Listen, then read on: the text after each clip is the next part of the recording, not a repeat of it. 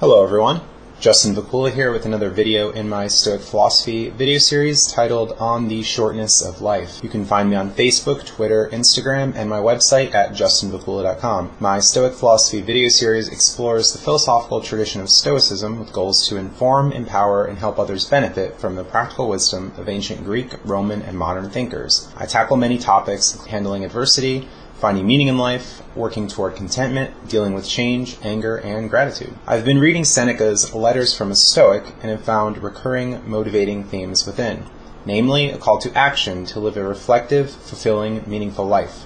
Seneca calls into question many desires, goals, and behaviors people might have through his letters addressed to his friend Lucilius, and encourages a state of vigilance, self-reflection, mindfulness. We're to pay attention to what's happening around us, work toward having a content life, reduce our fears and destructive behaviors, appreciate what we have, embodying a sense of gratitude, exercise moderation, and value virtue as the chief good in life. Let's examine some passages in Seneca's letter titled On the Shortness of Life. He starts his letter writing about how memories of people past and present can be brought to our awareness, roused by viewing certain places, and that this can elicit a feeling of grief even though time has passed.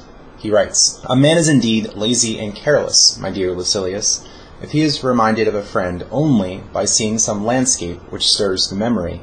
And yet there are times when the old familiar haunts stir up a sense of loss that has been stored away in the soul, not bringing back dead memories, but rousing them from their dormant state just as the sight of a lost friend's favorite slave, or his cloak, or his house, renews the mourner's grief, even though it is softened by time. So, what's Seneca getting at here? Perhaps we should engage often with our close friends and value these friendships rather than having fair weather friends. Since change is inevitable, a common theme in Stoic works, by the way, we must know that people will die, and that our existence is short, something Seneca touches on later in this letter. We may miss people, reflect on times in months and years past, Maybe we'll think of people who have died. So why not cherish these friendships and memories by engaging often and well? Value the time together that we can spend with our friends while we are still able to do so. Perhaps people change, schedules differ, people move from location to location, priorities change, people find new jobs, people have children, people get married. Who knows what the future might bring? So value the present and the people you know now.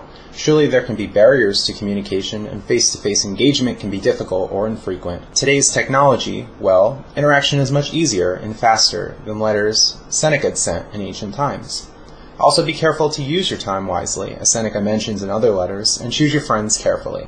Practice moderation, balance in life by having time to engage with friends, rather than being, say, isolated to a major extent, or working around the clock, or spending too much time in one area of life. Seneca continues in his letter. He writes, Infinitely swift is the flight of time, as those who see more clearly are looking backwards. For when we are intent on the present, we do not notice it, so gentle is the passage of time's headlong flight. Do you ask the reason for this? All past time is in the same place. It all presents the same aspect to us. It lies together. Everything slips into the same abyss. Besides, an event which is the entirety is of brief compass cannot contain long intervals. The time which we spend in living is but a point, nay, even less a point.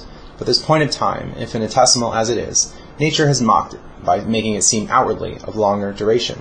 She has taken one portion thereof and made it infancy, another childhood, another youth, although the gradual slope, so to speak, from youth to old age, and old age itself, is still another. How many steps for how short a climb?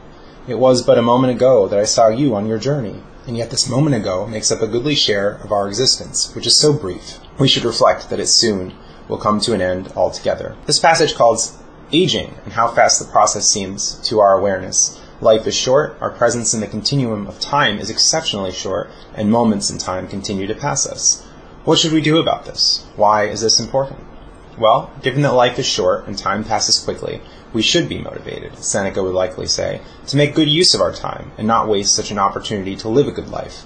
Be good at the art of living, as philosophers like Seneca would say, rather than squandering our time and being passive as life simply passes us by. We can think about goals, experiences we want to have, and work toward accomplishment.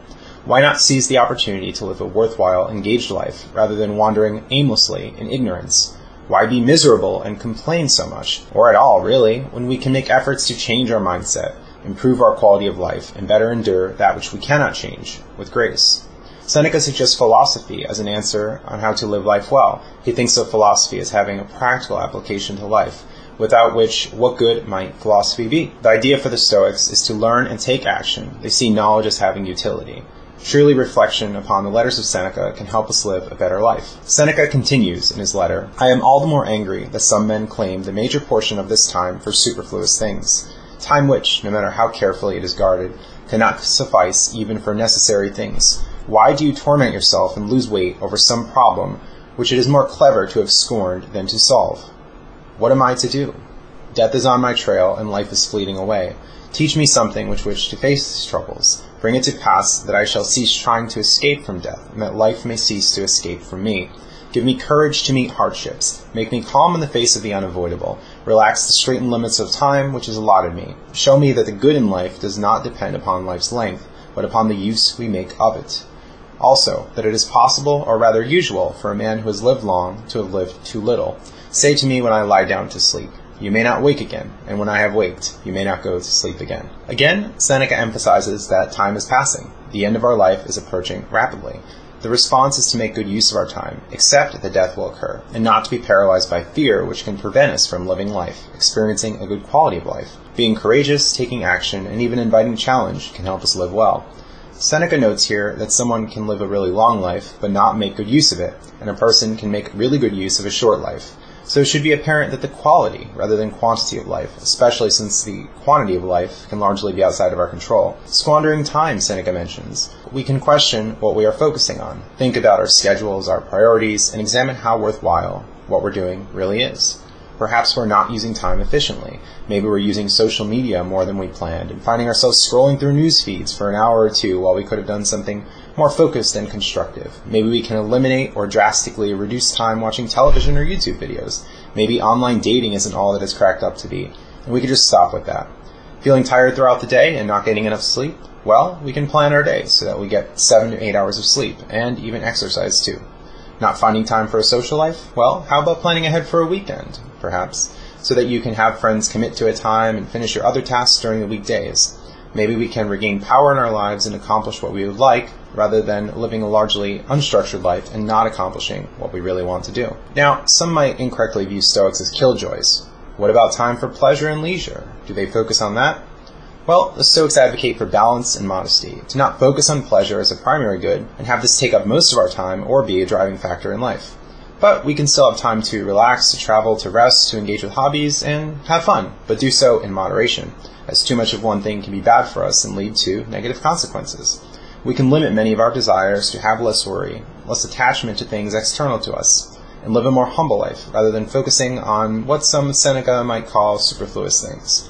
We can train ourselves by limiting our desires and seeing that certain desires aren't so worthwhile, especially in excess, to have a more humble, frugal life. We shouldn't strive for being destitute, living in squalor, but rather for a middle ground, and being satisfied with little and worrying less. We can think about changes we want to make in order to be more positive, more realistic, work on modifying and eliminating bad habits, work on cultivating a better personality, things which can be under our control. It's an encouraging message here in Stoic philosophy that by improving mindset and taking action, we can aspire to greatness, that this is something in our control, something possible for everyone. Maybe some will have more difficulties in improving their quality of life due to mental illness, poverty, age, disability, or other factors, but changes can be made, and we can accept that which hinders us while still believing change is possible in some areas. Change might not happen overnight, but progress and realistic goals can indeed be charted. The process starts with being honest with ourselves, having humility, and taking those first steps to make changes. Thanks for watching, and stay tuned for more content. You can find me on Facebook, Twitter, Instagram, and my website at justinvacula.com. Links are in the video description. Please subscribe, share, comment, and like the video if you find my contribution worthwhile. Watch earlier videos on this channel in which I explore perspectives within Stoic philosophy that can help improve your quality of life. Consider donating if you support my work and would like to see more, for this takes time and effort to produce content. I seek to have more scripted videos like this one and to improve my video quality through using different approaches and learning how to better create YouTube content, although my time can be quite limited given other obligations. Have a great day.